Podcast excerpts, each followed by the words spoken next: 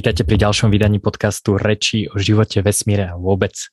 Tento podcast bude taký trochu zvláštny. Chcem vám v ňom predstaviť jeden, jeden môj projekt, ktorý som sa rozhodol vytvoriť, ale neviem vlastne úplne dobre povedať ani prečo.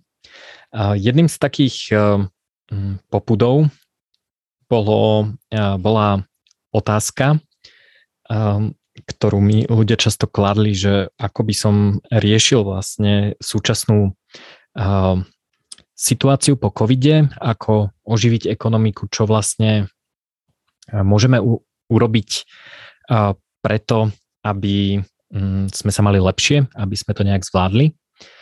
Uh, veľa ľudí uh, si myslí, že uh, ako každý, uh, kto kritizuje nejakú nejaký súčasný postup alebo nejaké opatrenia alebo nejaké vládne nariadenia, pravidlá, tak by musel mať, by mal mať vlastne akože recept, ako to robiť lepšie. Čo si teda nemyslím, myslím si, že sa dá poukazovať na to, že niekto robí niečo zle bez toho, aby som mal recept na to, ako sa to dá robiť lepšie.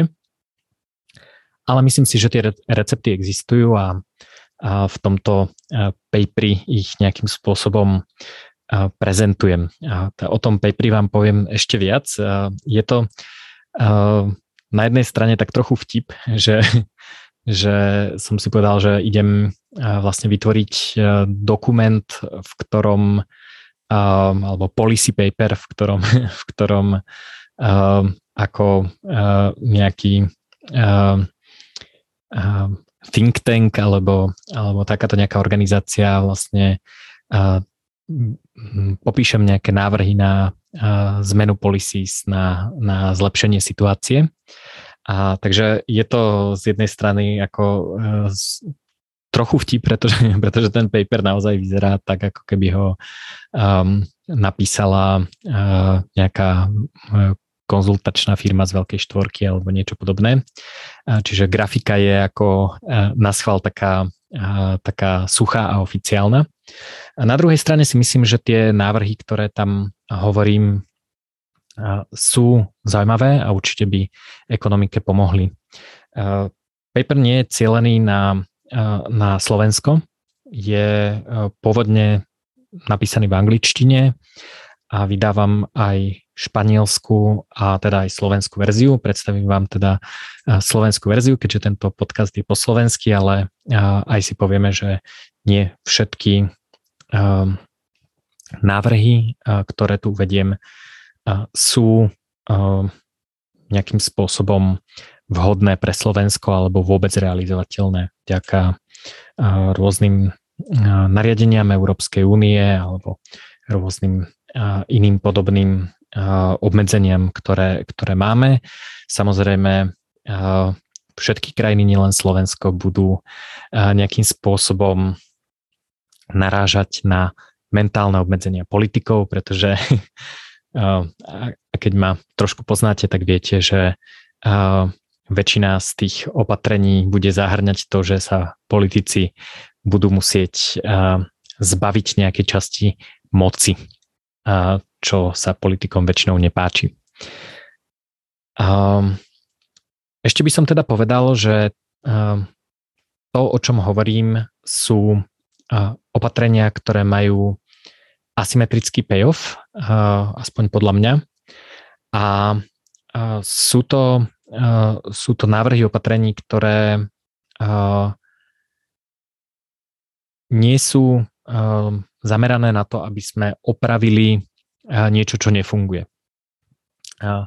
To, čo nefunguje, všetci vieme. Máme nefunkčné socialistické zdravotníctvo, ktoré bohužiaľ aj napriek snahe zdravotníkov, lekárov, manažmentu nedokáže poskytovať tú službu, ktorú, ktorú má poskytovať, na, ktoré, na, na poskytovanie ktorej vlastne celý, celé toto odvetvie máme a na ktoré vzniklo. Zdravotníctvo momentálne trpí socializmom, to znamená nemáme cenový mechanizmus, na základe ktorého vieme, alebo na základe ktorého by sme mohli vedieť nejakým dobrým spôsobom alokovať tie vzácne zdroje. Či už sú to, či už sú to postele v nemocniciach, či už sú to zdravotníci, pozornosť lekárov a zdravotníkov, alebo dokonca aj nejaké, nejaké zdravotné, pomôcky alebo lieky. Na čo je cenový mechanizmus? Cenový mechanizmus je na to, aby sme mohli spr- správnym spôsobom na základe dopytu a na základe toho, koľko máme vzácných zdrojov, alokovať tieto vzácne zdroje na najlepšie použitie. My máme socialistické zdravotníctvo, čiže nehovorím o nejakej, nejakom dedičstve bývalého komunistického režimu spred roku 1989. Hovorím o súčasnom stave. Súčasné zdravotníctvo je čisto socialistické, poskytované na základe zdravotnej dane z nejakého centrálneho púlu, alebo teda z niekoľkých centrálnych púlov, ktoré financujú zdravotníctvo a vlastne všetky ceny, ktoré máme v zdravotníctve sú, alebo skoro všetky ceny, ktoré máme v zdravotníctve sú určené e, tabulkou, e, ktorú e, vymýšľajú úradníci.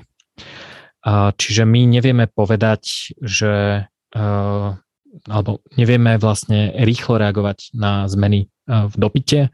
Nevieme povedať, že nejakí lekári v nejakom momente by možno mali robiť niečo iné. Na druhej strane eh, veľa lekárov eh, dokáže poskytovať eh, nejakú službu so ziskom, aj napriek tomu, že táto služba možno nie je až taká dôležitá, možno by bolo lepšie, keby robili niečo iné. Ale keďže dokážu poskytovať so ziskom niečo na základe toho, že majú, že sú zle nastavené ceny, tak tak dochádza vlastne k takémuto problému, že, že ľudia, zdravotníci, lekári nerobia to, čo by mali robiť, ale robia to, kam ich tabulkové ceny zavedú. A to je teda prvý problém. A druhý problém je, že zisk zase láka podnikateľov na to, aby aby mohli vlastne uh, riešiť problémy, ktorých riešenie, po, kto, po ktorých riešení je dopyt. Uh, čiže uh, stala sa ako paradoxne taká vec, že sme uh, uprostred pandémie a uh, počet uh, lôžok zdravotníkov a podobne, ktorí vedia tieto lôžka, tých pacientov na tých lôžkach obsluhovať, klesá, pretože veľa zdravotníkov toho už má proste dosť a, a, a odchádzajú.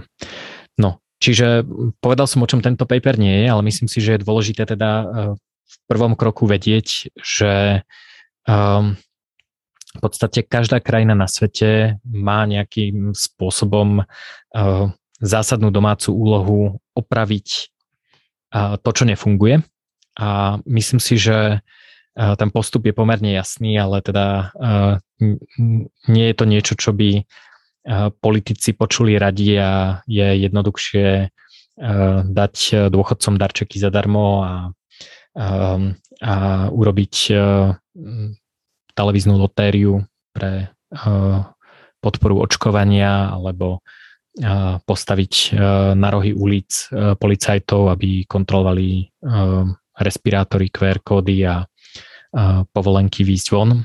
A čiže, a, čiže ako tento problém, myslím si, že ani nepotrebuje paper na to, aby ho vyriešili, potrebuje nejakú, nejakú vôľu a, a tu asi nenajdú ľudia, hlavne teda politici tým, že, že im o nej poviem. Takže poďme sa pozrieť o čom, um, o čom tento paper je. A je o tom, že potrebujeme v nejakom, nejakým spôsobom oživiť nejaký ekonomický život. Podnikatelia a ich firmy trpia, pretože mnohé mohli, museli byť zavreté. Inflácia spôsobuje spôsobuje vlastne problémy v dodávateľských reťazcoch a tak ďalej. V úvode hovorím, že tradičné makroekonomické recepty nefungujú. Kvantitatívne uvoľňovanie nereštartuje ekonomiky, ako to propagujú mainstreamoví ekonómovia, ale spôsobuje vlny spotrebnej mánie, po ktorých nasleduje nedostatok a narušenie dodávateľských reťazcov. Cenová inflácia dosahuje úrovni, o ktorých e, centrálni bankári začiatkom tohto tisícročia hovorili, že sa nebudú opakovať.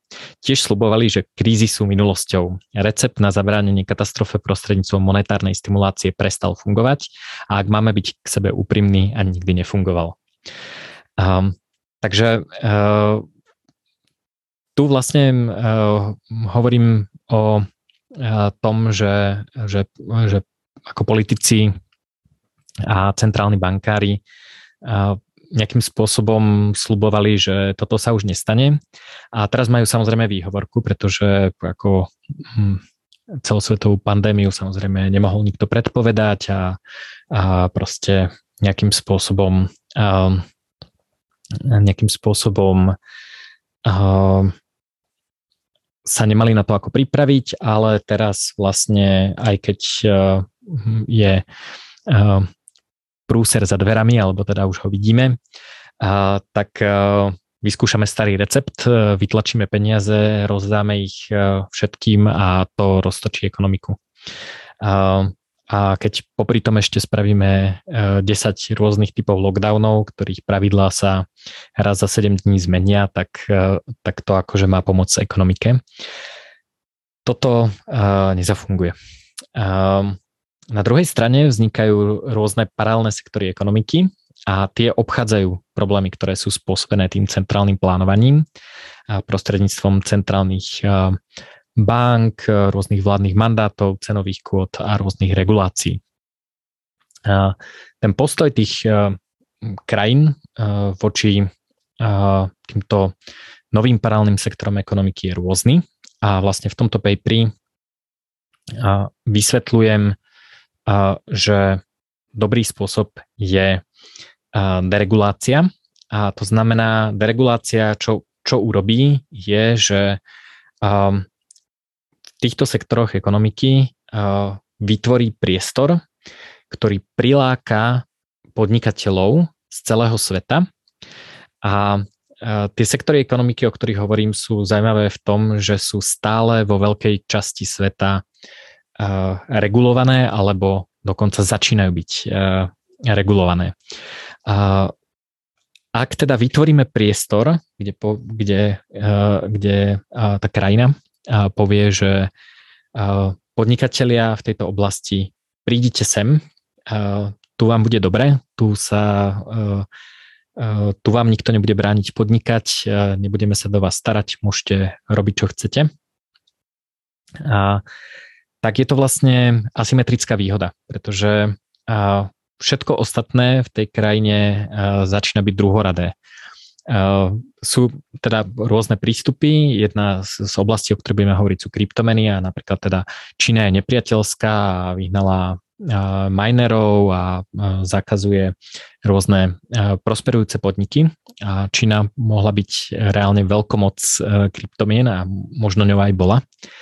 Ale vzhľadom teda na snahu Číny vrátiť sa naspäť k hardcore socializmu.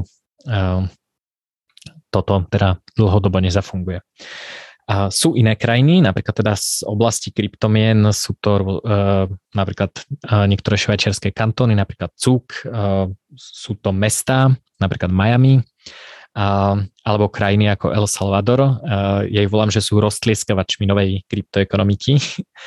A nie som úplne fanúšik všetkých opatrení týchto krajín, ale čo je zaujímavé, že dokonca krajina ako El Salvador, čo je proste uh, v zásade krajina ktorá, z kategórie, ktorú ja nazývam Coconut Country zo Strednej Ameriky, ktorá, kde vlastne ako toho až tak veľa nefunguje. Um, je tam pomerne vysoká kriminalita, keď v poslednej dobe klesá. A je to teda akože miesto, kde by si väčšina ako normálne rozmýšľajúcich podnikateľov povedala, že, um, že ako tam, ako prečo by som tam mali spodnikať, keď mám uh, niekoľko desiatok lepších krajín. A tak práve tým, že vytvorili to priaznivé prostredie, a tak vlastne lákajú podnikateľov, lákajú rezidentov a niektorí tam teda naozaj idú. A čiže ako ten efekt e, toho vytvorenia toho priestoru funguje celkom, e, celkom brutálne.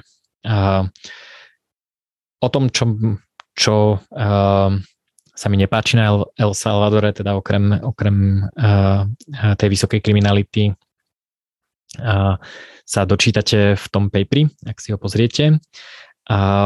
Ale myslím si, že, že vytvorenie tohto priestoru je, je veľmi zaujímavé. Uvádzam tam ešte opačný príklad, že, že krajiny, ktoré sú príliš suverénne a myslia si, že jasné, že proste všetci chcú robiť biznis u nás, tak uh, že to vôbec nemusí byť uh, také horúce a možno sú príliš sebavedomé a nie je to na ničom založené. Takže príklad, v roku 2014 prvý superintendent pre finančné služby štátu New York, Benjamin Lowsky, zaviedol Bit License. To je podnikateľská licencia na činnosti spojené s virtuálnymi menami. Mimochodom, takéto niečo podobné máme aj my, aj keď má asi menej požiadaviek, ale je to teda licencia na poskytovanie služieb s virtuálnymi menami. No a úmysel tohto úradu bol, že ako chce samozrejme ochrániť obyvateľov New Yorku pred zlým divokým západom inovácií v oblasti kryptomien a tam veľa podvodníkov a možno tí ľudia nevedia, čo robia a tak ďalej. Ale uh, ako druhá vec tam bola nejaká falošná viera v to, že keďže v New Yorku sídli Wall Street, a tak samozrejme, keďže sa jedná o finančný sektor, tak ako každý, kto má trochu rozumu, tak finančné inovácie chce robiť tak, aby bol hneď blízko pri Wall Streete, lebo proste tak ako v Silicon Valley sa stavajú technologické firmy, tak eh, na Wall Streete sa stavajú banky a hedžové fondy a podobne. Um, Väčšina kryptomenových požia- eh, podnikov t- túto požiadavku na bid license vyriešila veľmi jednoducho. Počas uh, procesu registrácie nových užívateľov pribudol uh, checkbox, zaškrtávacie poličko, ktoré um, hovorilo, že ak ste obyvateľ štátu New York, tak, nemôžete, tak sa nemôžete prihlásiť, čiže musíte zaškrtnúť, že súhlasím, že nie som obyvateľ, rezident štátu New York a to bolo všetko. Byť v rovnakom štáte ako Wall Street alebo v rovnakom meste ako Wall Street v zásade nikoho nezaujímalo. Ľudia tieto inovácie začali budovať a tam, kde sa k ním správali najlepšie, čiže vo Švajčiarsku, Singapúre, Indii, Hongkongu, Kalifornii dokonca, čo je prekvapivé, v Texase a v ďalších miestach. Takže uh, nielenže mnohé spoločnosti vlastne nepožiadali o tú licenciu a vznikli inde, ale zároveň vlastne Benjamin Lowsky docielil to, že tieto inovácie vôbec nie sú prístupné ľuďom žijúcich v New Yorku. Aj keď sú bohatí, aj keď možno by boli ideálni klienti, ale podnikatelia si povedali, že na planete je niekoľko miliard ľudí, ktorí ešte nemajú kryptomeny, takže aj keď New Yorkčania sú bohatí, začnú proste niekde inde, kde, kde to chcú. Um, takže uh, toto je veľmi zaujímavé, pretože keď sa pozrieme uh, na tieto nové oblasti uh, alebo zaujímavé oblasti, ktoré, ktorým môže prispieť deregulácia a, a pozeráme sa na to z pohľadu sveta, tak e, vidíme vlastne pohľad, ktorý, ktorý politici často nevidia. A ja som mal teda tú možnosť e, sa rozprávať e, s nejakými politikmi a vládnymi predstaviteľmi v Latinskej Amerike. A ten rozhovor bol o dosť iný, ako keby som sa bavil s politikom napríklad na Slovensku. Aj keď teda na Slovensku tiež máme zo pár uh, poslancov, ktorí sú príčetní a dá sa s nimi normálne rozprávať. Ale uh, čo tam bolo vlastne zaujímavé, že ja som si uvedomil, že, um, že vďaka tej celosvetovej opcionalite uh, vlastne uh, podnikateľ, ktorý chce podnikať s kryptomenami, si uh, vyberá zo supermarketu. Že, uh, že to nie je prístup, že ako politik povie, že takto sa podniká s kryptomenami, alebo takto sa podniká s niečím iným, a všetci teraz povedia, OK, OK, drahý politik, jasné, je to zákon, všetci sa prispôsobíme. Ale práve naopak, je to, je to princíp supermarketu, čiže ja, keď mám nejaký podnikateľský nápad, tak si otvorím Atlas a pozriem sa, že kde uh, sa daná firma dá najjednoduchšie otvoriť, kde, ma, kde mi budú najmenej brániť v podnikaní, kde ma najmenej zdania, kde mi budú klásť najmenej prekážok a tam prídem a urobím to. A to je vlastne princíp tej, tej deregulácie, že, že politik si síce môže povedať, že jasné, ako kryptomeny nová vec, zdaním ich 20% plus odvody alebo niečo podobné. Ale podnikateľ si povie, OK, idem sa pozrieť, či sa nedá podnikať aj v Paname, alebo v Paraguaji, alebo El Salvadore, alebo niekde.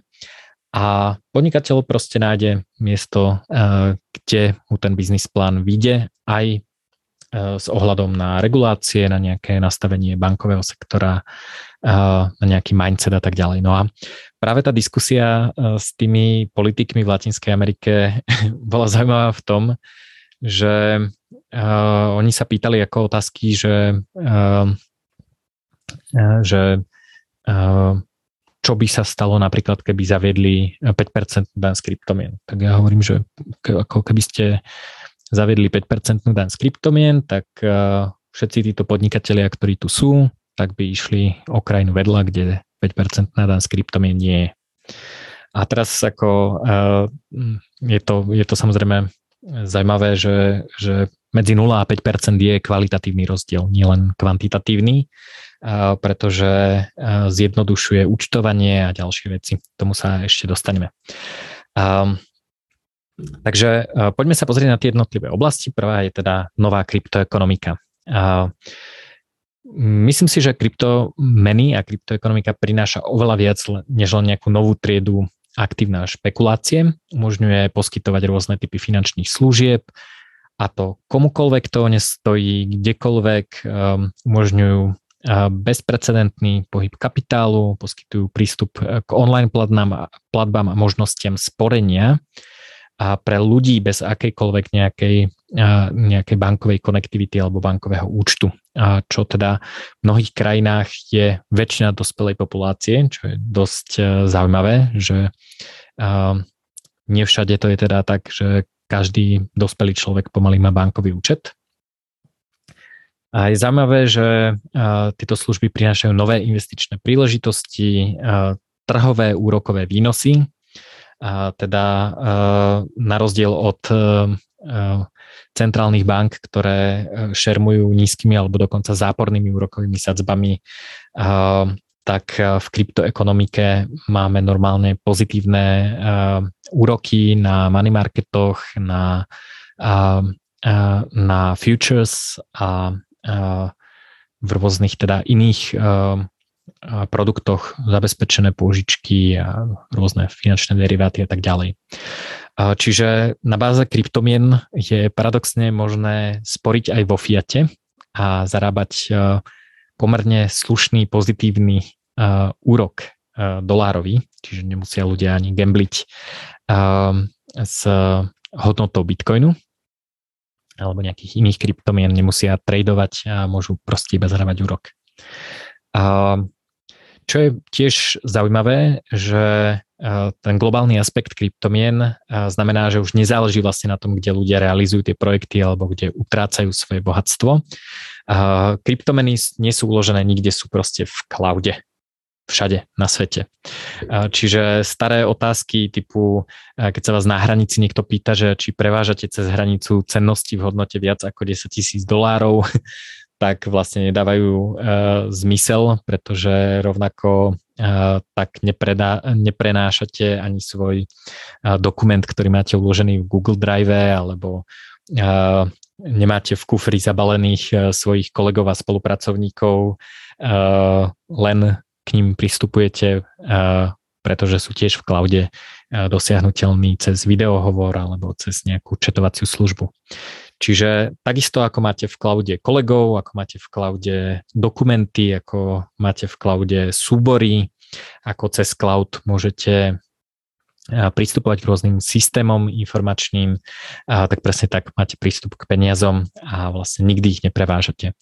Čo je zaujímavé, že tak toto samozrejme platilo aj v prípade, že ste mali bankový účet, máte bankový účet v Slovenskej banke a takisto teda, keď prekračujete nejakú hranicu, tak na túto otázku odpoviete nie, neprevážete viac ako 10 tisíc dolárov v akýchkoľvek cenostiach, ale stále môžete pristúpiť na ten svoj bankový účet cez internet.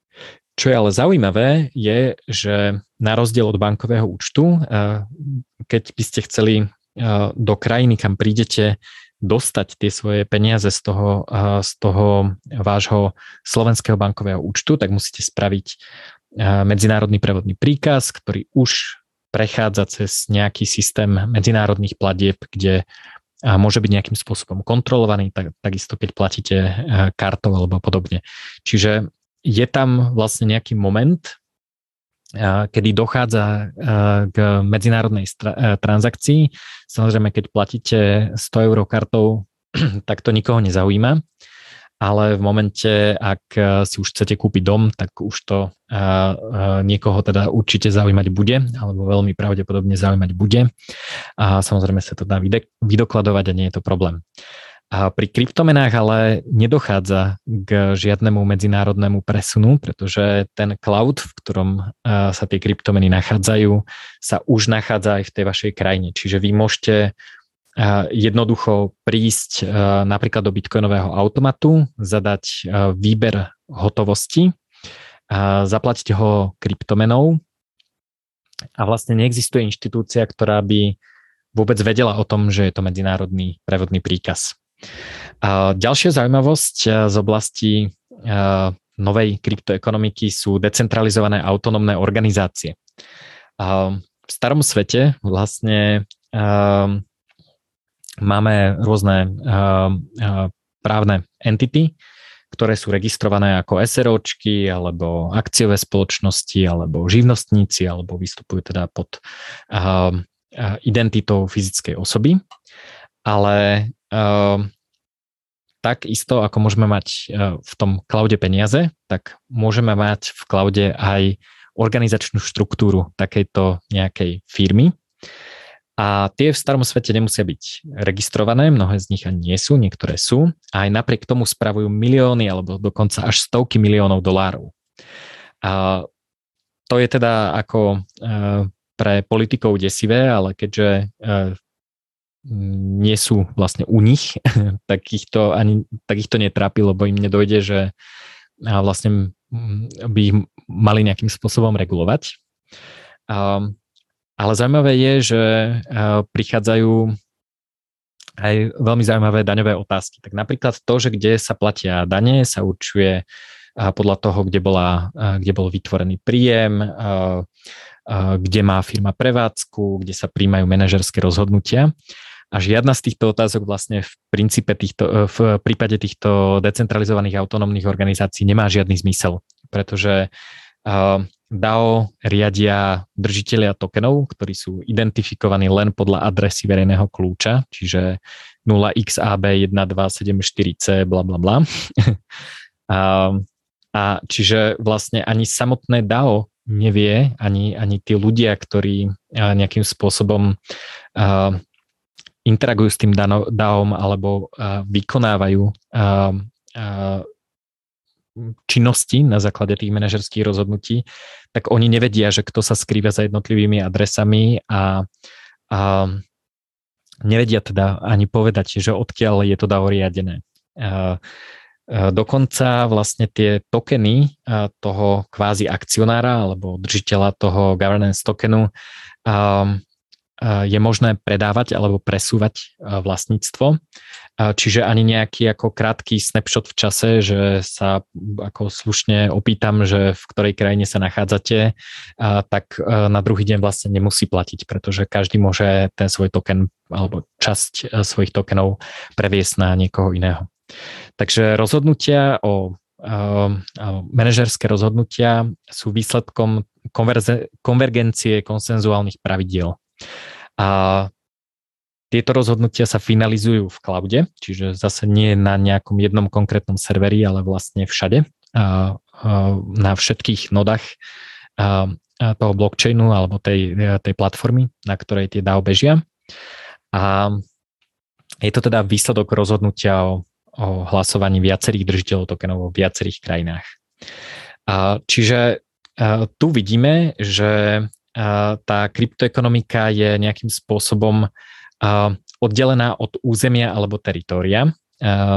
Čiže čím viac sa krajiny snažia ich zachytiť, že musíte sa správať podľa našich pravidiel alebo, alebo proste budete mať problém, tak tým viac im tieto, títo noví participanti v tejto novej ekonomike utekajú a uhýbajú sa. Čiže ten štát New York proste jednoducho tie platformy urobili to, že, že vlastne obišli ten štát New York. Jednoducho povedali, že ako každý náš užívateľ, klient musí súhlasiť, musí sa zaviazať, že nie je obyvateľom štátu New York a, a tým pádom vlastne občania, obyvateľia New Yorku sú z tejto organizácie vylúčení a všetci ostatní vlastne pokračujú ďalej. Čiže je zaujímavé, že regulácie sa tak likvidne obchádzajú na základe toho, že kde im niekto robí naj, čo najmenšie problémy. No a čo navrhujem ja? Ako prvé je, že ľudia, ktorí robia tieto decentralizované autonómne organizácie, ktoré v nich majú podiel a tak ďalej, by mali podporiť nejakou lokálnu ekonomiku, napríklad svojou spotrebou alebo životom, vytváraním pridanej hodnoty. A práve preto by krajiny mali prilákať ten kapitál z tej novej kryptoekonomiky. Čiže mali by spraviť presný opak toho, čo urobil štát New York alebo Čína a mali by povedať, necháme vás na pokoji, príďte sem, môžete tu bývať, môžete jednoducho minúť svoje novozarobené kryptomeny, čakáme vás, budeme radi, keď prídete. A toto samozrejme urobí málo krajín, ale tie, ktoré to urobia, tak naozaj prilákajú veľké množstvo ľudí. A to si povieme ešte na príkladoch. Prilákanie toho kapitálu z tej kryptoekonomiky, mnohí si možno poviete, že krypto však to je taká nejaká hračka pre nejakých e, geekov, ktorí proste tu o tom básnia, ako budú obchádzať štát alebo niečo podobné. A, tak si porovnajme aspoň rádovo čísla, že o akých číslach sa bavíme. Toto porovnanie nie je ako, e, je to porovnanie e, hrušiek s jablkami, ale stále je to ovocie. ale teda uh, začnem tým, že nemám veľmi rád ako nejakú mieru trhovú kapitalizáciu, pretože trhová kapitalizácia je vynásobená aktuálna cena s celou ponukou tokenov, napríklad Bitcoinu. Uh, čiže um, nehovorí to um, úplne dobre o tom, že koľko tých bitcoinov je na predaj, alebo keby niekto chcel predať všetky bitcoiny za, za fiat, tak aká hodnota v tom je uložená. ale myslím si, že je to jeden z ukazovateľov, ktorý aspoň rádovo vieme porovnávať, že o akých číslach sa bavíme. Takisto nemám rád hrubý domáci produkt, pretože je to ukazovateľ, ktorý to hovorí dosť málo a je dosť manipulovaný. Ale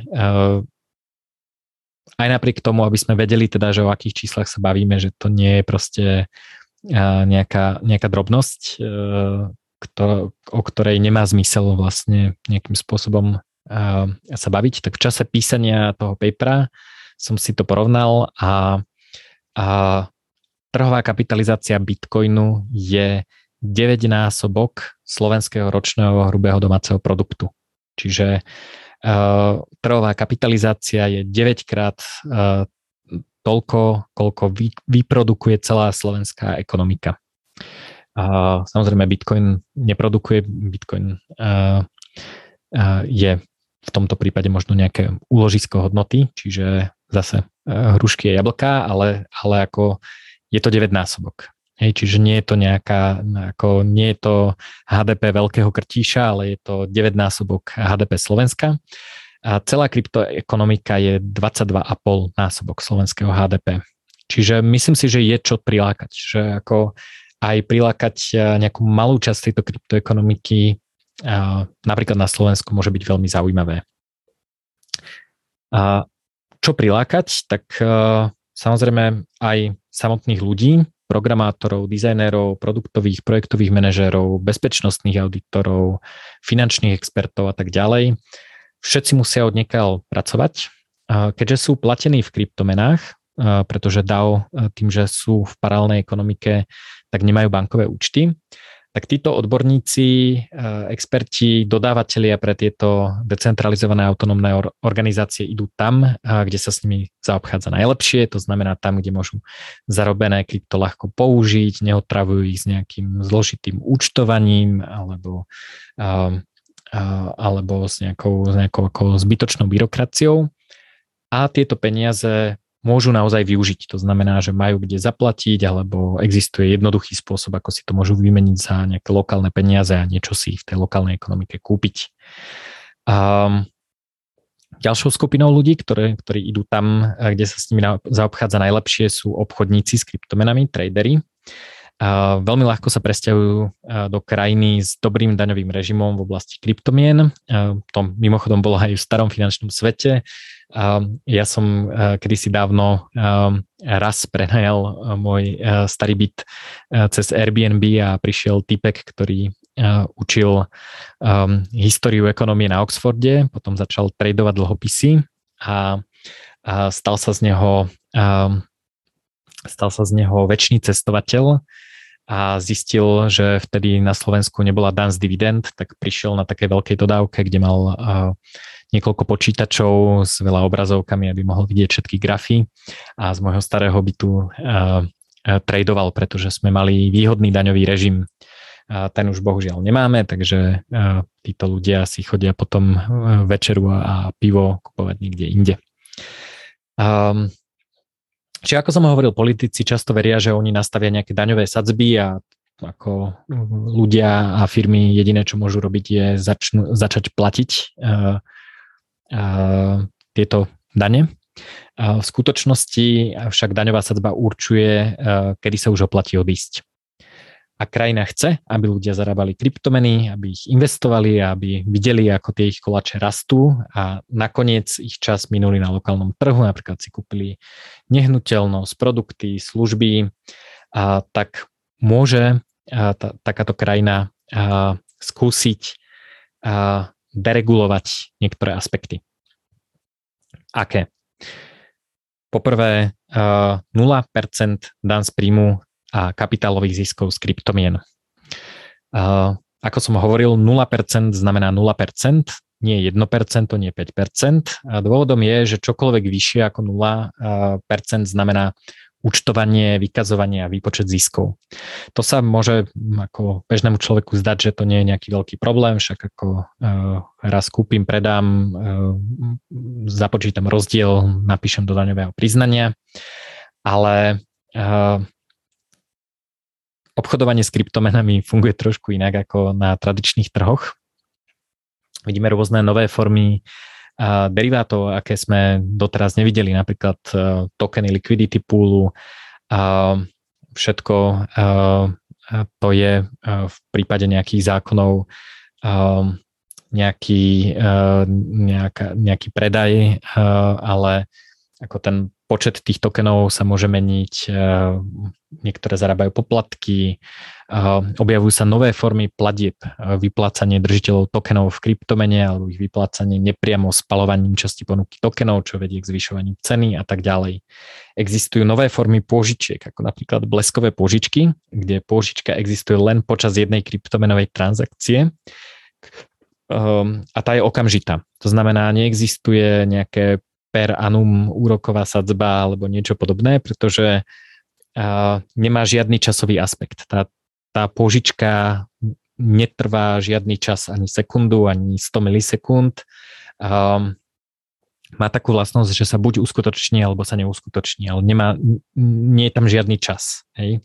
A teraz, keď si pozriem nejakú reguláciu, že aké môžu byť úrokové sadzby, a zistím, že, uh, že uh, neviem vypočítať ročnú percentuálnu mieru nákladov a podobné halúze, um, tak vlastne akože mnohé z tých účtovných daňových zákonov vôbec nemajú zmysel v tejto oblasti.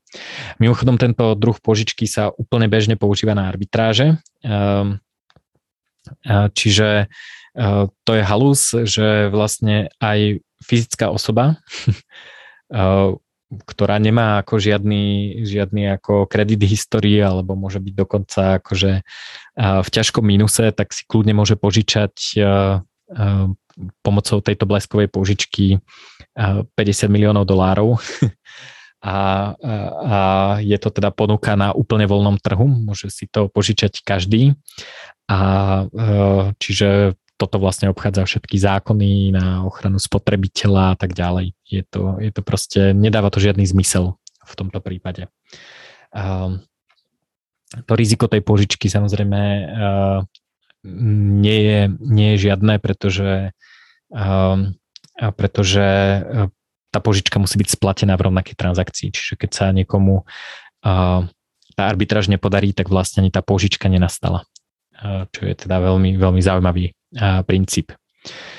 A niektoré tokeny napríklad menia formu, to znamená, že keď zabalím Bitcoin do uh, Wrapped BTC na inej siete, sieti, uh, už som vymenil jeden token za iný, alebo, uh, alebo, uh, alebo je to len zmena formy. Uh, má zmysel napríklad uh, z pohľadu zdaňovania riešiť stablecoin inak ako krytý short perpetual swapu. V oboch prípadoch dostanem vlastne zafixovanú dolárovú hodnotu, ale jedno je finančný derivát a druhé je stablecoin. Čiže uh, pre tých expertov, pre tie DAO, pre rôzne nadácie, pre obchodníkov uh, s kryptomenami pre všetkých týchto ľudí je najjednoduchšie proste ísť do uh,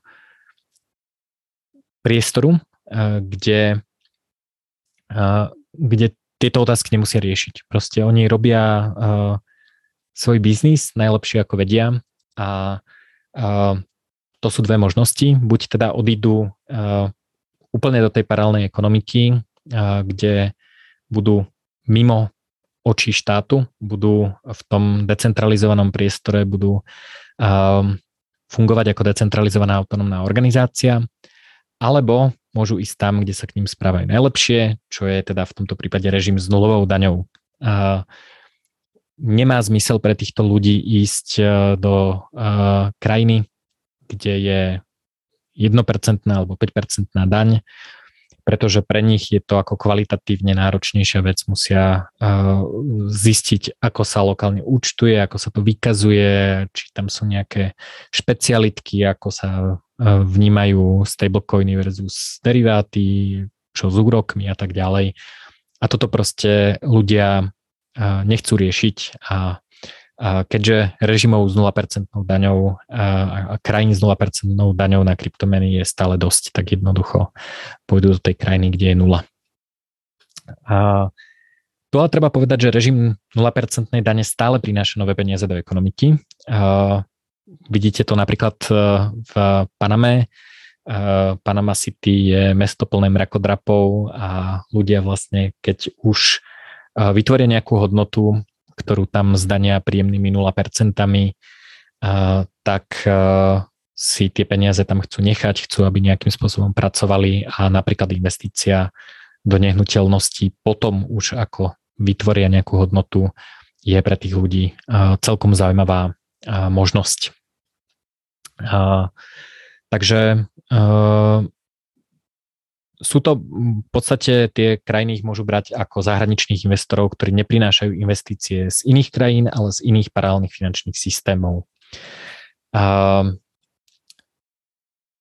Ako to urobiť? Tak uh, najjednoduchšie je uh, ustúpiť im z cesty, to znamená nezavádzať žiadnu špecializovanú kryptolegislatívu, jednoducho povedať, toto je neregulovaný priestor, uh, ani to neodporúčame, ale uh, ani z toho nevyberáme žiadne dane, proste je to nový svet, nerozumieme mu a, a neriešime.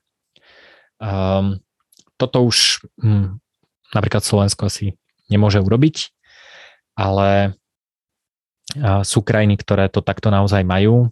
Momentálne ešte stále napríklad Paraguay alebo Panama, ktoré vôbec neriešia žiadne, žiadnu reguláciu v tejto oblasti. Ďalšia vec, ktorá priláka týchto nových ľudí a tieto organizácie kryptoekonomiky je jednoduchý prístup k bankovej a kryptoinfraštruktúre a teda či sú tam zmenárne, či je jednoduché otvoriť si bankový účet, e, či ich proste nebudú uh, lustrovať a niekoľko mesiacov otvárať účet, alebo či to trvá um, pomerne krátky čas. Uh, toto máme napríklad na Slovensku pomerne dobre. Uh, máme tu zmenárne, máme tu kvalitné ATM, máme tu uh, jednoducho otvoriteľné bankové účty. Problém je, že banky často zatvárajú bankové účty ľuďom, ktorí používajú kryptomeny. Čiže u nás vlastne ako jediná vec, ktorú by som zmenil je, keby regulátor v podstate iba nejakým spôsobom podporil banky v tom, že krypto nie je nič zlé, že sa toho nemusia báť a proste keď ľudia posielajú, príjmajú krypto, tak je to v pohode a nemusia stresovať a reportovať to.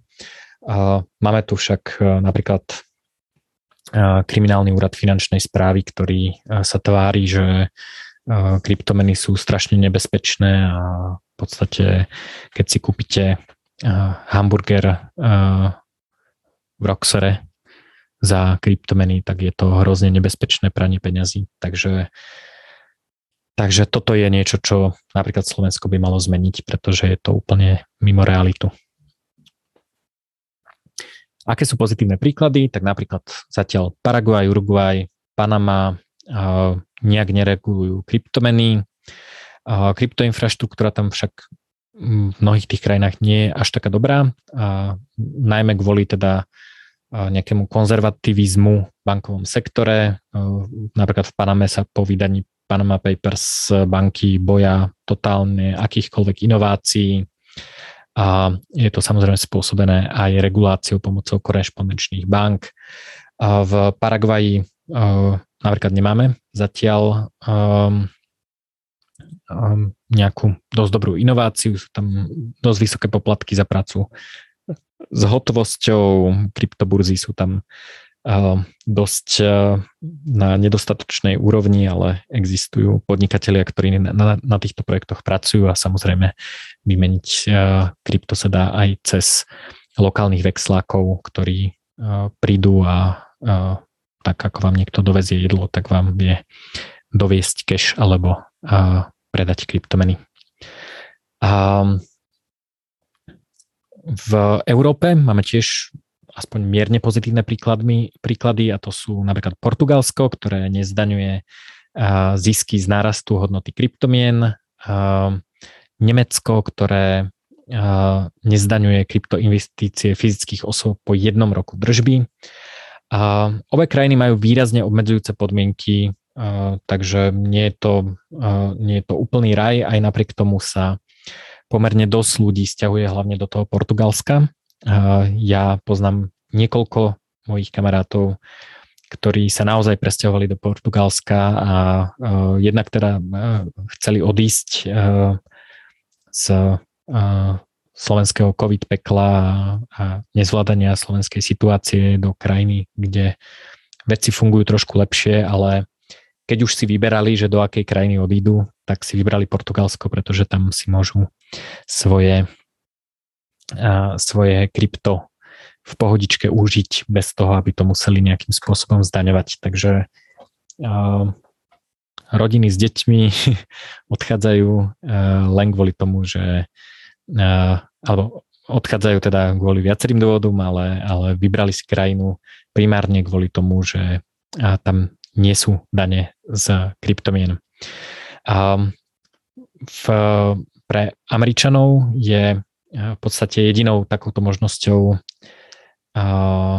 Puerto Rico. Je to nezačlenené územie Spojených štátov, čiže má osobitný daňový štatút pre Američanov.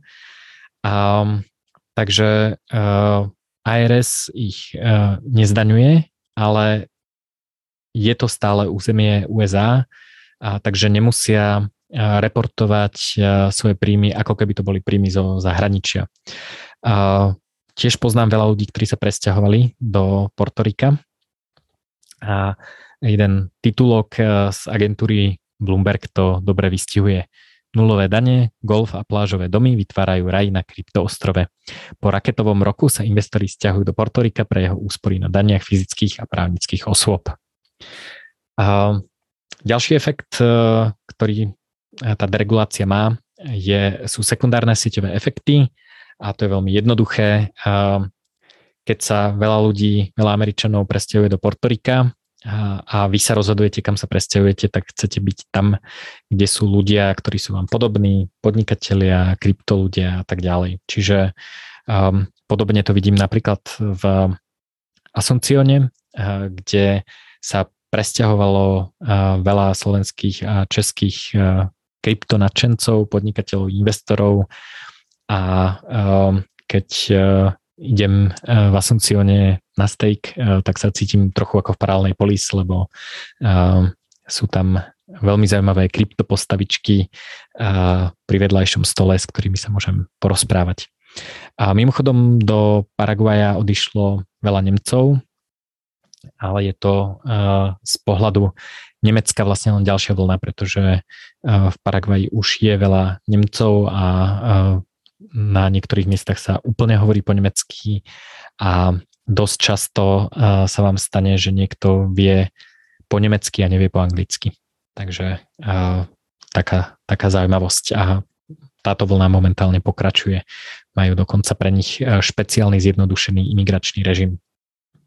Tým sa dostávam k ďalšej oblasti a to je pobyt a investície. Počas pandémie sme zažili také dve protichodné sily. A na jednej strane je to znížená mobilita z dôvodu nejakého strachu z infekcie a regulovaného cestovania.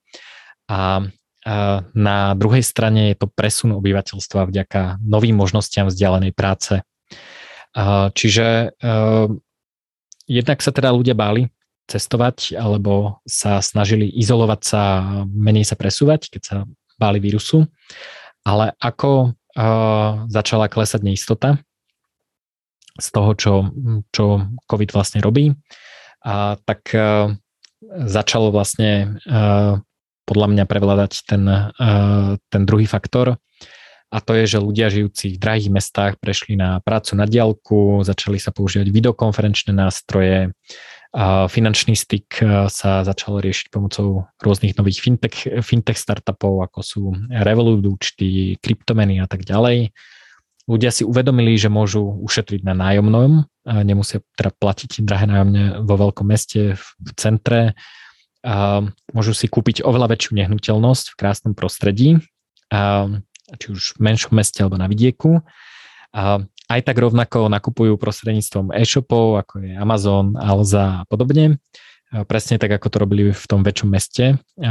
Ľudia vďaka lockdownom vlastne menej nakupovali fyzicky v obchodoch a viacej cez internet a zároveň sa vyhnú dopravným zápchám, nudnému, nezdravému kancelárskému prostrediu, môžu si prispôsobiť svoje životné a pracovné prostredie a, a môžu získať plat veľkého mesta s výdavkami lacnejšieho trhu a, s nehnuteľnosťami. Takže a, ja toto poznám veľmi dobre, pretože tiež veľa času trávim na dedine, kde funguje internet, mohol by byť aj rýchlejší, ale, ale je použiteľný a užívam si vlastne krajšie prostredie, viacej fyzického priestoru, les a tak ďalej a, môžem pracovať na diálku. Toto si uvedomili mnohé krajiny a začali ponúkať vlastne špecializované víza pre ľudia, ľudí, ktorí pracujú na diálku.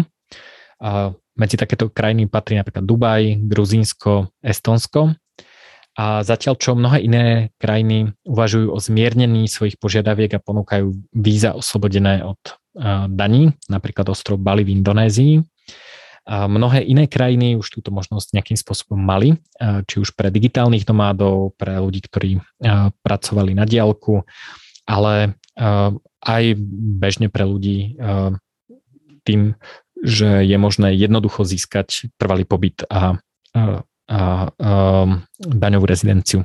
Napríklad veľmi pekný príklad je Uruguay, ktorý láka Argentínčanov na to, aby sa presťahovali do Montevidea a pracovali pre argentínske firmy na diálku.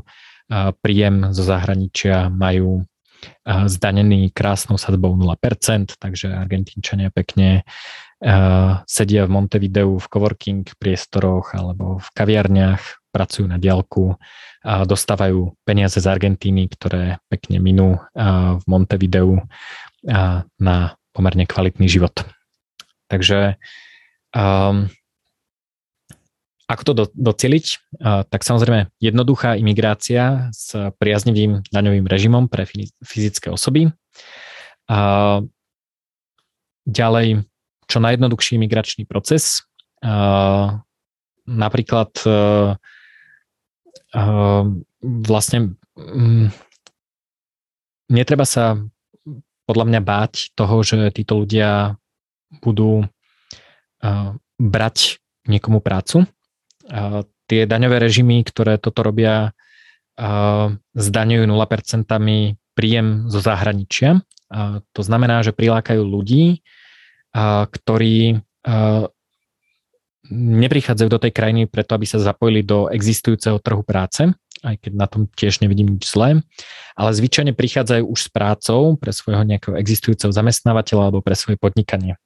Čiže tí digitálni nomádi vlastne využívajú infraštruktúru a trhy krajiny, v ktorej sa fyzicky nachádzajú, pričom tieto nákupy, to zapojenie sa do lokálnej ekonomiky financujú z peňazí, ktoré im prichádzajú stále zo zahraničia. Čiže, čiže teritoriálna daň je, je super a tieto peniaze potom minú na stravu, ubytovanie, ďalšie služby, zdravotnú starostlivosť, wellness, cestovanie, dátové siete, opatrovateľky a množstvo ďalších produktov a služieb na lokálnom trhu. Kúpia si tam auto a tak ďalej. Na to, aby to fungovalo, tak je potrebné splniť nejaké podmienky. Ten proces by mal byť jednoduchý, ideálne by to nemalo trvať viac ako niekoľko dní, čiže ako slovenský migračný proces eh, v tomto prípade hlavne pre ľudí mimo EÚ je úplne nepoužiteľný. A podobne mimochodom aj v Čechách, eh, v Paraguaji eh, sú to vlastne dve jednodňové návštevy úradu a máte v ruke občianský preukaz. Čiže nie je, to, nie je to nič náročné, je to proste jednoducho splniteľné, malo by to byť relatívne lacné. Prečo by to malo byť lacné? Ehm, veľa, veľa ehm, politikov eh, to vníma tak, že oni chcú vlastne prima, eh, prilákať tých eh, bohatých ľudí, ktorí ako nemajú problém si tam kúpiť nehnuteľnosť len preto, aby dostali nejakú kartičku. A takto ale nefungujú tí digitálni nomádi ani tí kryptolúdia. Oni si nevysnívajú, že o, ja sa chcem presťahovať, neviem, do Slovenska alebo do Panamy a akože splní sa mi sen, ale oni pozerajú na svet ako, mm, ako na supermarket, kde si kupujú služby, služby kvalitného života a pracovného miesta.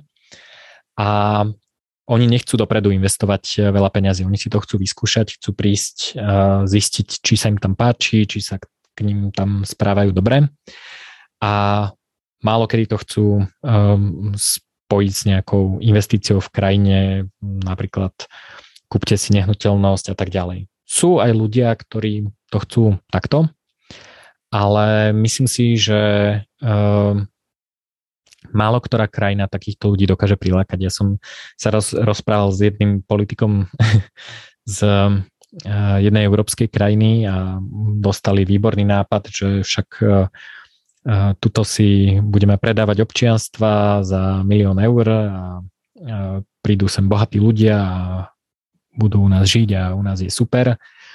A oni proste nevedia, že konkurujú s Tajskom a s Panamou a s rôznymi inými krajinami, kde je tiež krásne, kde, sú, kde sa tiež dobre žije, kde majú tiež nízke dane.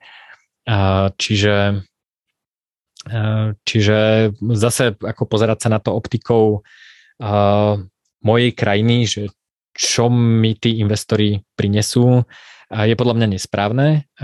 Je dobré zamyslieť sa nad tým, ako tým ľuďom čo najviac zjednodušiť život a spríjemniť život na to, aby sem chceli chodiť, pričom si treba uvedomiť teda, že majú veľa iných možností. A špeciálne teda hovorím o investícii do nehnuteľnosti, to teda napadne každého politika, že tak prilákajú bohatých ľudí, a, tak bohatých ľudí tak možno prilákajú, aj keď som veľmi skeptický, že si vyberú zrovna tú krajinu, ktorá si to myslí ale napríklad tí digitálni nomádi nechcú investovať do nehnuteľností, sú nomádi, dokonca aj keď sú v rámci krajiny, tak radšej menia miesta, prenajmajú si ich, skúšajú, či im je lepšie v meste, alebo pri pláži, alebo v malom meste, alebo v horách, alebo na horách. Čiže je to podľa mňa akože taká, taká ilúzia. Takisto by malo byť možné získať aj daňovú rezidenciu na účely nejakej miestnej práce a tá, tento proces by mal byť tiež jednoduchý a bez byrokracie. Pozitívnymi príkladmi priaznivého daňového režimu pre pristahovalcov sú Panama, Paraguaj, Uruguay, Kostarika, Nikaragua, Gruzínsko, čiže tých možností je pomerne dosť. Ak sa stiahujete z Európskej únie, tak samozrejme pristahovať sa do akejkoľvek inej krajiny EÚ je jednoduché, čiže napríklad to Portugalsko je fajn. Čo sa týka tej jednoduchosti, tak napríklad Panama a Kostarika na tom nie sú až tak dobre, pretože vyžadujú investíciu do nehnuteľnosti. Uruguay a myslím, Gruzínsko vyžaduje eh, dlhší pobyt v tej krajine, aby ste sa stali daňovými rezidentami, ale tých možností je pomerne dosť a ako digitálni nomádi nemajú až taký problém napríklad niekde tráviť viacej času. Um, a ďalšia vec, eh, o ktorej eh, by som chcel povedať, je zvrátenie odlivu mozgov. Čiže na druhej strane tohto prilákania šikovných ľudí je to, že oni odniekal odchádzajú. Čiže e, možno by bolo dobré e, ten odliv mozgov zvrátiť e, v prvom rade teda tak, že ľudí motivujeme, aby ostali v tej, v tej krajine, čiže šikovní Slováci by mali ostať na Slovensku ale to teda nespravíme tak, že urobíme tlačovú konferenciu, že o, drahí e, Slováci, čo ste išli pracovať do Švajčiarska, do Nemecka, prosím, vráťte sa. Ale treba ich nejak prilákať. Čiže uh, zase nízke dane, kvalitné zdravotníctvo, kvalitné služby, uh, kvalitné inštitúcie, v ktorých môžu fungovať, jednoduchosť investovania a pre kryptoekonomiku aj prilákanie kryptokapitálu, ktorý ich môže zaplatiť a zamestnať. Um, druhá možnosť je teda si povedať, že OK, um, ako každý chce žiť tam, kde chce žiť a nejakému odlivu mozgov nezabránime, a tak poďme prilákať um, ľudí z iných krajín a to sa dá urobiť napríklad e, tak, že e, prilákame e, klasických rezidentov, tak ako som hovoril v predchádzajúcej časti. Kontroverzná téma, čo sa týka kryptoekonomiky, je kryptoekonomika a štátny rozpočet. Takže aké majú štáty problém? Tak štáty rozhadzujú peniaze, lebo sa snažia riešiť covidovú krízu, tlačia peniaze, lebo e, potrebujú peniaze na to, aby ich mohli rozhadzovať. A, a v rámci toho vlastne dochádza e, k transferom v rámci tých krajín z tých sektorov ekonomiky, ktoré sú ešte stále produktívne, do neproduktívnych sektorov, e, z ktorých mnohé postihla kríza. Samozrejme to nie je ich vina, že, uh, ich, uh, že sú neproduktívne, uh, ako keď uh, niekomu uh, zakážete v reštaurácii podávať uh, klientom jedlo, tak uh, samozrejme uh, nemá veľmi tá reštaurácia čo spraviť preto, aby sa produktívne zapájala, aj keď teda môže využívať nejaké donášky, ale ako bude to určite cítiť. A, a, a, toto je vlastne podľa mňa veľmi zlý spôsob, ako riešiť krízu. Eh, tie transfery vlastne ochudobňujú všetkých, vrátane tých, ktorí sú už chudobní.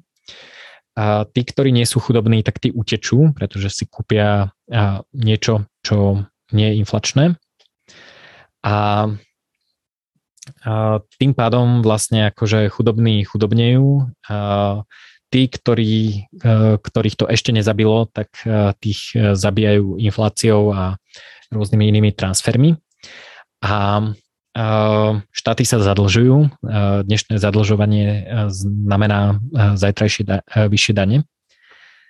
A, no a hovoril som, že ako je fajn staviť na paralelnú kryptoekonomiku a prilákať ľudí z paralelnej kryptoekonomiky. A myslím si, že je dobré urobiť ehm, aj ehm, ten krok, e, ktorý urobil El Salvador, nemyslím teraz uzákonenie Bitcoinu, e, pretože to podľa mňa nie je až taký dobrý krok, e, ale ehm, urobiť to, že štát môže nakupovať zo svojho rozpočtu kryptomeny a podielať sa na raste tej kryptoekonomiky. A teraz veľa ľudí si povie, že ako pozor, pozor, ako štát nemá čo špekulovať. Úlohou štátu je umožniť vlastne nejaké vytváranie nejakých vzájomných vzťahov medzi súkromnými osobami a, a ako nie je úlohou štátu gamblovať a investovať do rôznych druhov investičných e, aktív aj keď e, v Európskej únii je úplne bežná nejaká štátna podpora alebo unijná podpora startupov a podobné, e, podobné halúze, čo je teda akože ultra riziková a dosť neúspešná e, investícia alebo hranie sa na, na investora do rizikového kapitálu. A na druhej strane štát vyberá eurá a pomocou, pomocou daní a, a teda on už špekuluje. Eh, pretože eh, eurá nedrží v bezpečnom úložisku hodnoty, eh, ako je napríklad zlato, ale štátni manažéri vlastne špekulujú na budúcu hodnotu štátnej meny. A teda myslia si, že tá štátna mena nejakým spôsobom udrží hodnotu, ale zároveň robia všetko preto, aby ju neudržala. Hej, čiže Paraguajský štát vyberá dane, účtuje, vydáva dlhy a drží, drží nejaké hotovostné rezervy v paraguajských guaraní, Panama používa americký dolár, Argentína argentínske peso. Toto samo o sebe predstavuje špekuláciu na budúcu hodnotu meny, pretože uh, ak dnes vyberiem dane a chcem ich uh, zajtra použiť, uh, tak ak by teda ten štát nebol zadlžený, ale naozaj by si teda ako odložil tie vybrané dane a rovno nimi nesplatil úver, tak, tak vlastne ako toto funguje len vtedy, ak si tá štátna mena udrží hodnotu alebo nebodaj stúpne, čo teda sa momentálne štátnym menám veľmi nedieje. A ak je tá štátna mena pod kontrolou centrálnej banky daného štátu, tak sa aspoň teda tvária, že OK, špekulujeme, ale máme to pod kontrolou, čo si teda nemyslím, že je úplne tak, ale dajme tomu, že sa to tak dá brať. Ale napríklad niektoré štáty vsádzajú na menu iného štátu, napríklad Panama používa americký dolar, čiže vsádza so svojím aktívom, ktoré drží v rozpočte na to, že americká centrálna banka to nepokašle. Alebo teda mnohé robia stále nejaké konzistentne zlé stávky na hodnotu menu. Napríklad inflácia argentínskeho pesa je legendárna aj napriek tomu príde argentínskemu štátu ako dobrý nápad držať ju ako základnú menu v štátnej pokladni. A, čiže a, kúpa bitcoinu je špekulácia, ale umožňuje tým štátom vlastne robiť takú dosť drsnú taktiku, že môže nafúknuť štátny dlh tlačením peňazí alebo kvantitatívnym uvoľňovaním alebo niečo podobné. Ale zároveň môže za časť z toho si kúpiť nejakú tvrdú menu, ako napríklad zlato alebo bitcoin. Teraz nehovorím o rezerve centrálnej banky, ale naozaj o niečom, čo drží štátna pokladňa v štátnom rozpočte. A vláda tým pádom má možnosť reálne šetriť e, v niečom, čo nestráca na hodnote a prípadne sa to aj nejakým spôsobom úročí alebo to na hodnote rastie. A zároveň, e, zároveň teda e, sa zadlžovať v tom svojom štátnom shitcoine. Čiže sporenie znamená nižšie budúce dane, zníženie dlhov a umožnenie nerušenej produkcie znamená menej daní a v budúcnosti menšiu potrebu inflácie. A čiže paradoxne si myslím, že takýto druh špekulácie môže byť cestou z toho prúseru väčšnej inflácie, ktorý, ktorý si tie štáty same vytvorili. Čiže myslím si, že je to zaujímavá vec, nad ktorou sa dá zamyslieť. Robí to El Salvador, robia to rôzne dôchodkové fondy, robí to firma MicroStrategy, robí to Elon Musk v rámci Tesla Motors, čiže je to niečo, čo teda už je bežné. V štátoch to nie je až také bežné, okrem El Salvadoru, ale napríklad teda firmy už bežne robia to, že nechcú držať kešové rezervy v nejakej veľkej miere v niečom, o čom vedia, že im to zničí inflácia. Ešte tam v tom paperi hovorím o výrobe energie, nejakým lokálnym výhodám a tak ďalej. To preskočím, prečítate si, ak vás to bude zaujímať. Skončil by som dvoma témami. Jeden nadvezuje na predchádzajúci podcast s Dušanom Plichtom o CBD to je deregulácia konopného priemyslu a, a, deregulácia psychedelického výskumu a terapie. A zase to má tú asymetrickú vlastnosť, že vo väčšine krajín je to regulované, to znamená tie krajiny, kde to nie je regulované, a majú možnosť sa vo zvýšenej miere podielať na tej produkcii a, a, a tým pádom vlastne dokážu vytvoriť nejakú pridanú hodnotu, ktorá sa nejakým spôsobom premietne do lokálnej ekonomiky. Vo väčšine krajín, čo sa týka konopí, sú regulované len psychoaktívne formy konopí, ktoré obsahujú látku, ktorá sa volá THC, tetrahydrokanabiol. Ostatné produkty sa môžu často predávať na miestnom trhu. Sú to rôzne produkty z CBD, pleťové krémy, kozmetika, stavebné materiály, textíly a tak ďalej. V mnohých krajinách to však znamená, že tieto pro, produkty sa dovážajú, pretože nie vždy je jednoduché legálne vypestovať konopu s požadovanými vlastnosťami. Čiže aj takéto trhy, kde sú konopné produkty dovolené, tak ich často obsluhujú pestovatelia s menej regulovaným prostredím na pestovanie konope. Takže do tých krajín sa vlastne už dovážajú hotové produkty, ktoré boli vyrobené niekde inde a samozrejme tým pádom sa tá krajina pripravuje o nejakú produkciu, o nejakú maržu. Medzi tým sa svet posúva smerom k deregulácii. Na mnohých miestach si môžete psychoaktívne formy konope jednoducho kúpiť v obchode, presne tak, ako by ste si kúpili flašu vína, cigarety alebo aspirín. A v mnohých z týchto krajín je pestovanie a predaj stále prísne regulované, regulovaný, takže um, to brzdí uh, trhy a prípadné daňové príjmy. Takže uh,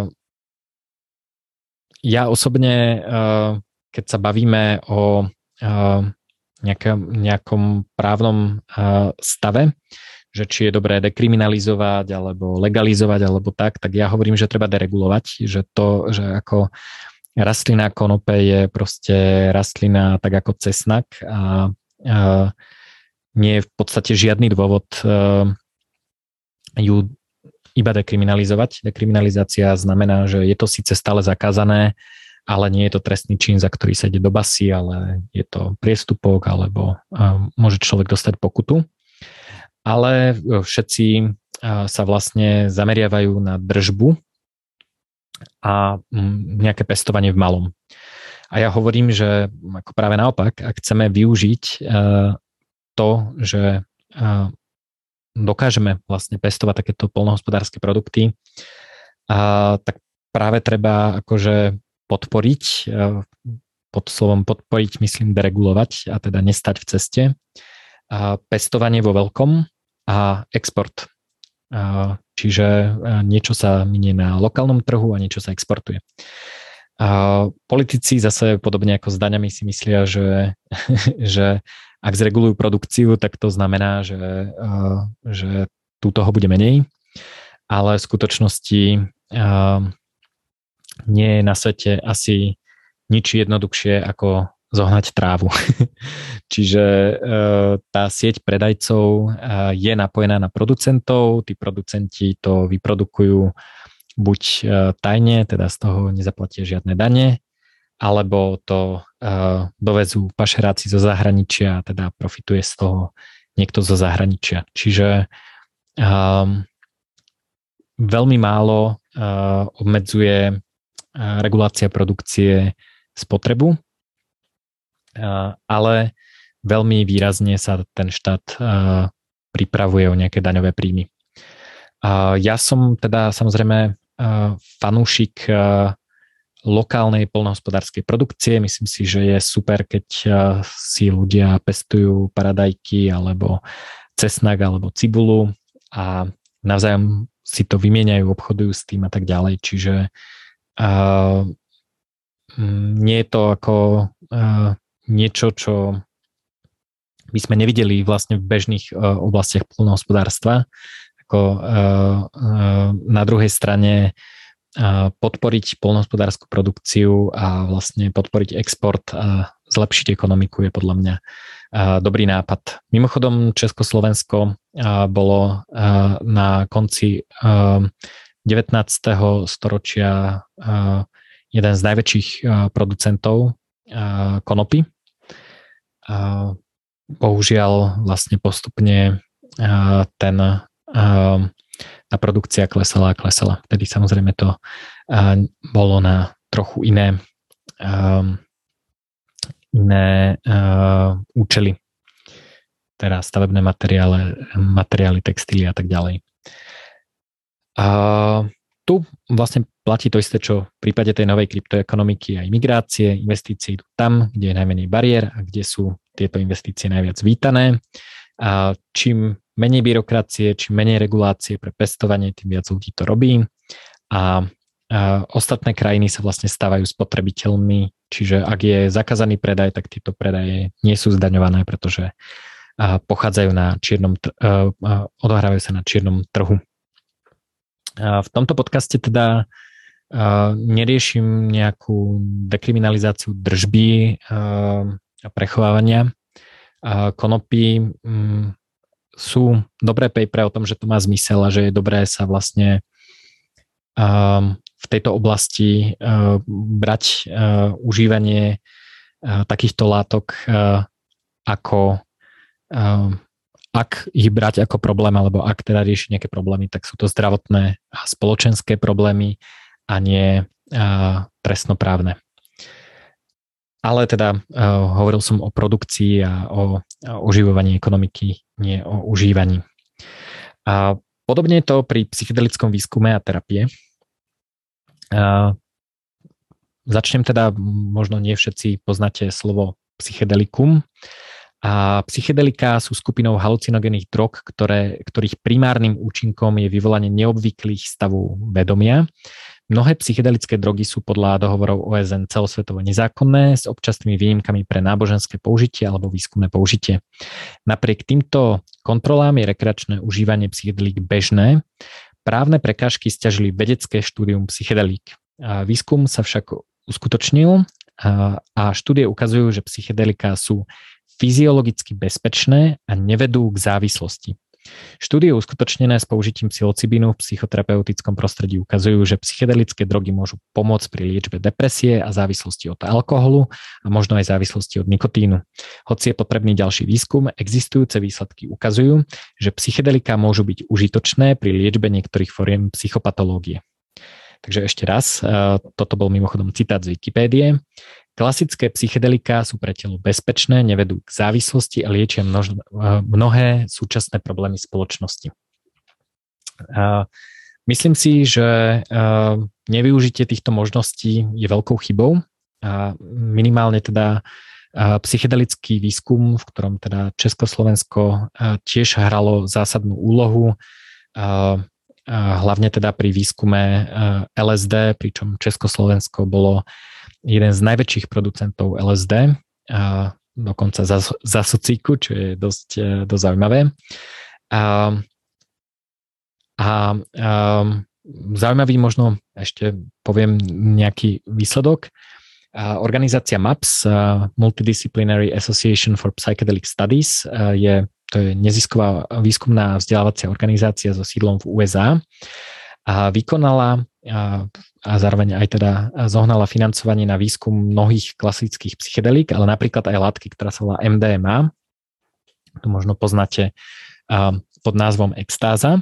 A zaujímavé je, že túto látku skúmali normálne vo formálnych a, klinických štúdiách, a, tak ako sa skúmajú akékoľvek iné lieky a prebiehali prevažne vo Švajčiarsku, pretože to bola krajina, ktorá bola pre tento typ výskumu najpriaznivejšia.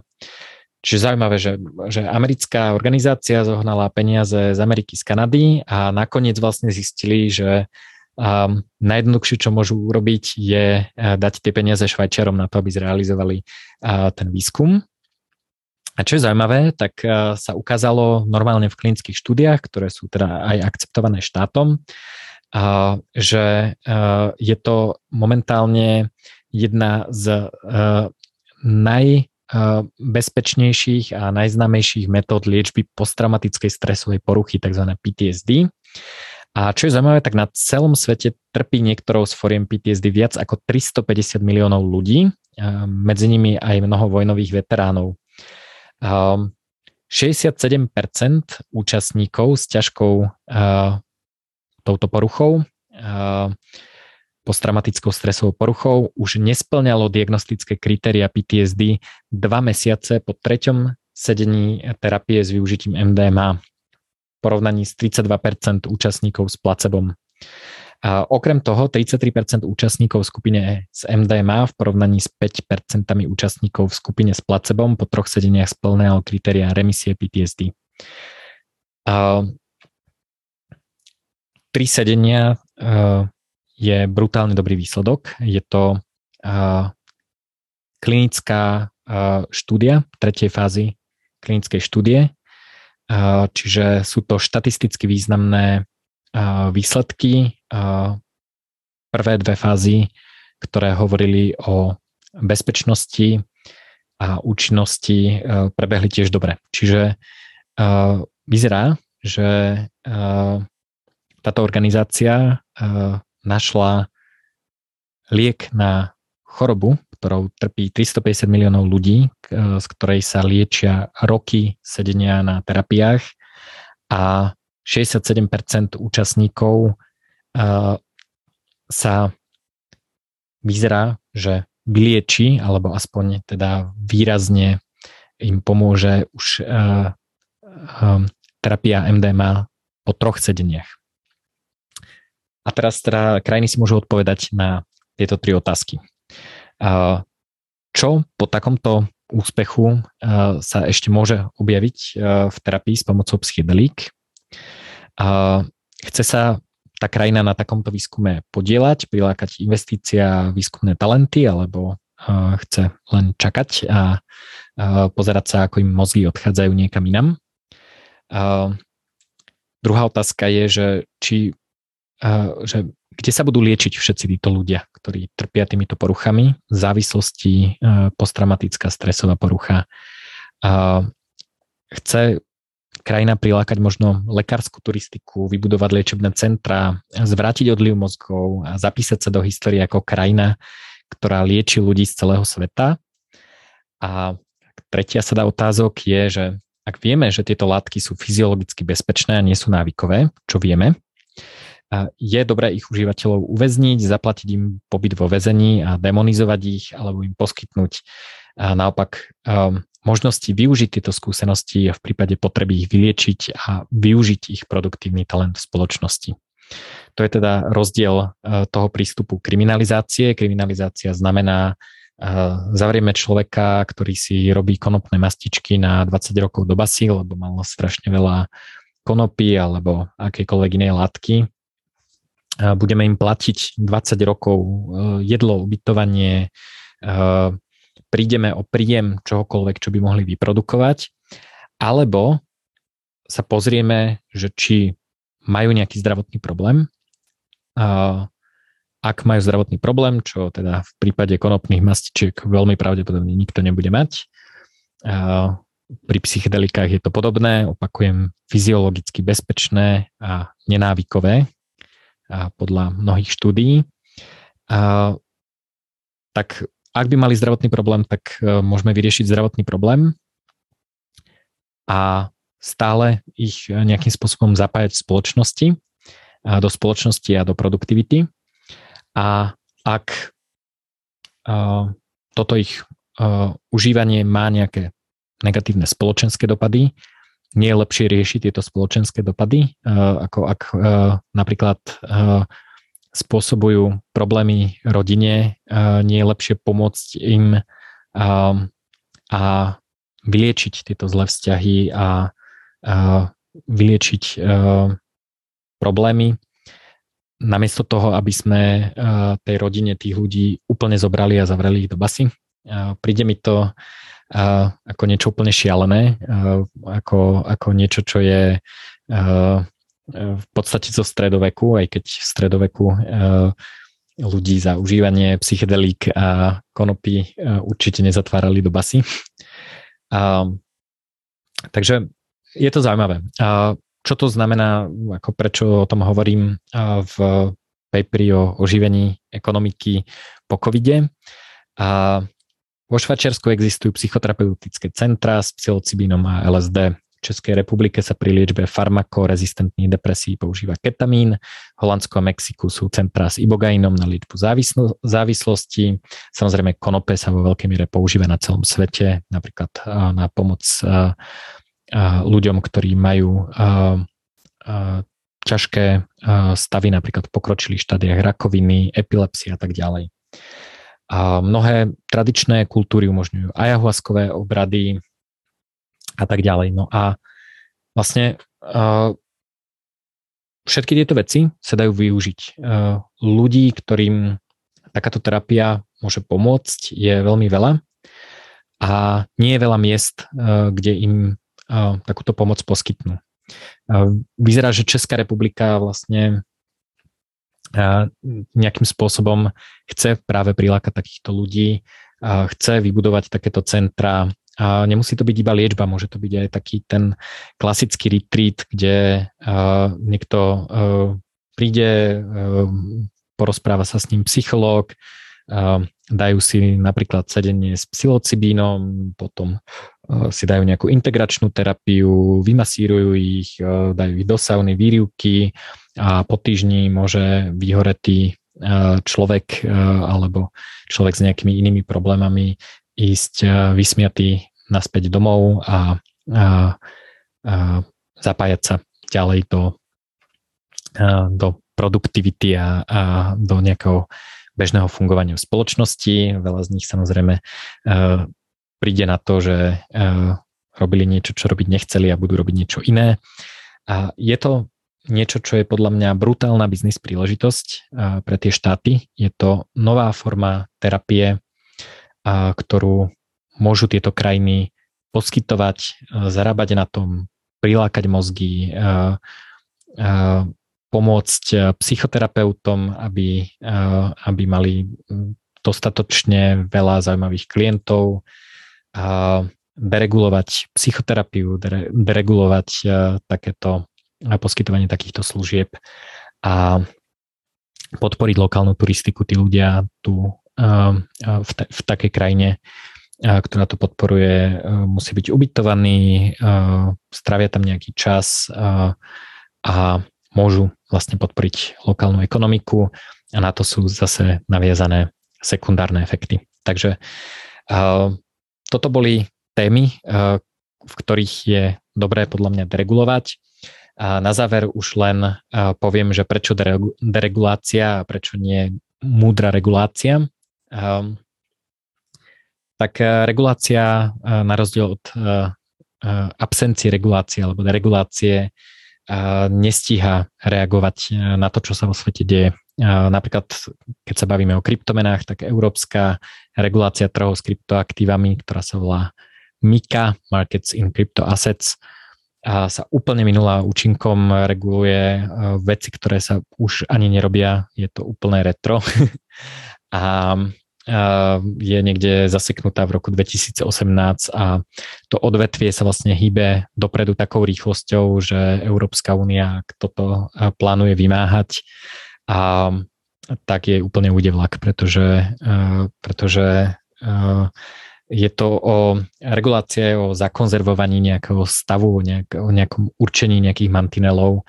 A to kryptoodvetvie proste ide tak rýchlo dopredu, že tie mantinely nielen, že nie sú ako dobre nastavené, ale uh, vo veľa prípadoch o dva roky nebudú dávať žiadny zmysel. Bude to proste uh, ako regulovať uh, na, na cestách rýchlosť konských povozoch, povozov v čase, keď celý svet prešiel na dízlové motory. Takže úplné retro. Deregulácia tento problém nemá, pretože hľadanie mantinelov, hľadanie optimálnych riešení, vytváranie pridanej hodnoty je v rukách podnikateľov a konkurencie. To znamená, že keď sa niekto bude viazať na konské povozy, tak výrobcovia aut ich konkurenčne úplne predbehnú a, budú fungovať ďalej. A samozrejme dôležitú úlohu v tomto zohráva spotrebiteľ, ktorý rozhoduje o tom, ktoré projekty prežijú a ktoré, ktoré podnikateľské plány majú zmysel. Deregulácia predtým regulovaných e, odvetví bola v mnohých odvetviach veľmi úspešná.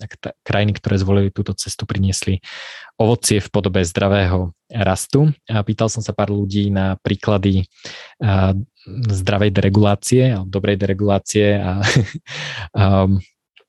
Martin Vlachinský z Ines e, mi hneď povedal, podľa mňa veľmi vtipne, ale veľmi dobré, že po nežnej revolúcii v Československu došlo k deregulácii umeleckej tvorby, kniha, e, knihy, hudba a tak ďalej.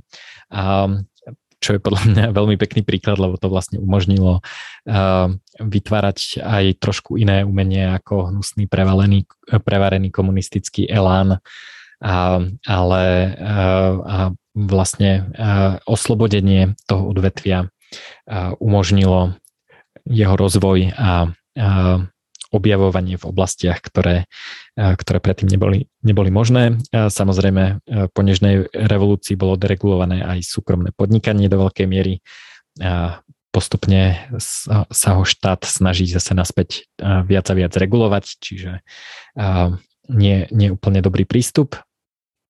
Veľmi dobrým celosvetovým príkladom je letecký priemysel v USA, Európskej únie a Ázii. Z paperu mám odkaz na, na peknú štúdiu. Ten umožnil hospodárskú súťaž a priniesol cestovateľom lacnú leteckú dopravu prostredníctvom nízkonákladových leteckých spoločností. Niektoré letecké spoločnosti vďaka tomu konečne dokazujú, vykazujú zisky, čo sa pred reguláciou o väčšine regulovaných leteckých spoločnostiach nedalo povedať. Rôzni štátni pre, prepravcovia, ktorí uh, si fičali teda na tom, že majú uh, štátnu vlajku na lietadielku, tak uh, uh, nevedeli vlastne dosiahnuť zisk. Podobne je to napríklad u železničných poskytovateľov a prevádzkovateľov železničných služieb, kde je ako drsný kvalitatívny rozdiel medzi súkromnými prepravcami a štátnym prepravcom a to teda ten súkromný prepravca často ešte jazdí po po štátnych dráhach, ale sú krajiny, kde je konkurencia aj v tomto odvetví. Napríklad veľmi pekná, pekný príklad je Japonsko, kde službu prepravy poskytujú súkromné firmy, ktoré si konkurujú. Podobne deregulácia telekomunikačného priemyslu umožnila inovácie, celosvetový prístup k internetu a iným telekomunikačným službám a nákladné medzinárodné hovory boli nahradené vysokokvalitnými videohovormi, ktoré často bezplatne ponúkali inovatívne internetové spoločnosti a nie starí telekomunikační giganti. Tieto úspory sa priamo odrazili na zvýšení kvality života mnohých ľudí a tieto zmeny priniesli možnosti práce na diálku do mnohých krajín, čo zase prinieslo peniaze zo zahraničia do oveľa väčšieho počtu krajín a miest. Deregulácia konopného priemyslu v Kanade a v niektorých častiach USA umožnila nebývalé inovácie, výskum a investície v tomto odvetví. Psychedelický výskum a terapia vo Švajčiarsku priťahujú výskumný kapitál a vytvárajú obchodné príležitosti pre medicínsku turistiku a inovatívnu liečbu. Takže uh, to bol môj paper. Uh, môžete si uh, nejakým spôsobom uh, prečítať, pozrieť, ak vás to zaujalo. Uh, môžete ho vyzdielať eh, s ľuďmi, ktorí by to nejakým spôsobom uh, mohli, uh, ktorých by to nejakým spôsobom mohlo zaujať.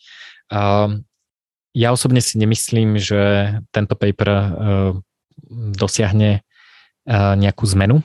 Uh, myslím si, že politici uh, sa deregulácie boja, lebo uh, vlastne prichádzajú o moc, uh, boja sa, že to ľudia nepríjmú a, a že nastane chaos. A oni vlastne úloha politika podľa mňa je a, znižovať a, strach a stres obyvateľstva. Čiže politik musí a, dodávať a, službu a, službu a, znižovania hladiny stresu, chronického stresu obyvateľov a bohužiaľ to robí ale tak, že veľmi často ten stres e, najprv, najprv zvyšujú, aby potom teda túto službu mohli dodať. Myslím si, že to nie je problém, uh, potrebné. Ešte možno poviem uh, na záver, že prečo, prečo je to teda fajn spôsob, prečo je to teda, ako som hovoril na začiatku, asymetrický payoff, pretože deregulácia často stojí veľmi málo pretože okamžite šetrí peniaze tým, že si nevyžaduje nejaké byro, nejakú byrokraciu, nejaké, nejakú prácu toho štátu. Čiže podnikatelia a investori vyhľadávajú tie miesta s nižšími nákladmi, čiže za málo peňazí sa dá prilákať kapitál, ktorý zlepšuje tú ekonomiku. Ako som hovoril, tie predpisy konzervujú tie odvetvia v nejakom určitom stave, ktorý nemusí odrážať nejaké súčasné vedecké poznatky, technologické možnosti a osvedčené postupy a požiadavky trhu. A deregulácia naštartuje nové trhy, ktoré tu predtým neboli, čo by mohlo viesť práve k oživeniu tých chorých ekonomík. Ďalším možným pohľadom na reguláciu je optika opcionality, to je moja obľúbená téma. Deregulácia prináša možnosti prostredníctvom podnikateľov a obyvateľov. Využívanie lacných obcí alebo možností znamená rýchlejšiu adaptabilitu na meniace sa okolnosti. Zažívame prostredie s vysokou volatilitou a preto je rýchla adaptácia dôležitá. Opcionalita prináša antifragilitu. Mimochodom, to je matematický, matematický vzťah. A, a preto prostredia, ktoré podporujú a zvyšujú opcionalitu, vedú k pozitívnym výsledkom v prostredí volatility a neistoty. Nielen, že prežívajú, ale sa zlepšujú a prosperujú. A myslím si, že v prostredí volatility a neistoty sa nachádzame a ešte chvíľu sa budeme nachádzať. A ja dúfam, že toto prostredie prežijete čo najlepšie a ideálne teda antifragilne, teda nebudete len prežívať, ale budete prosperovať a zlepšovať sa. Ďakujem za pozornosť.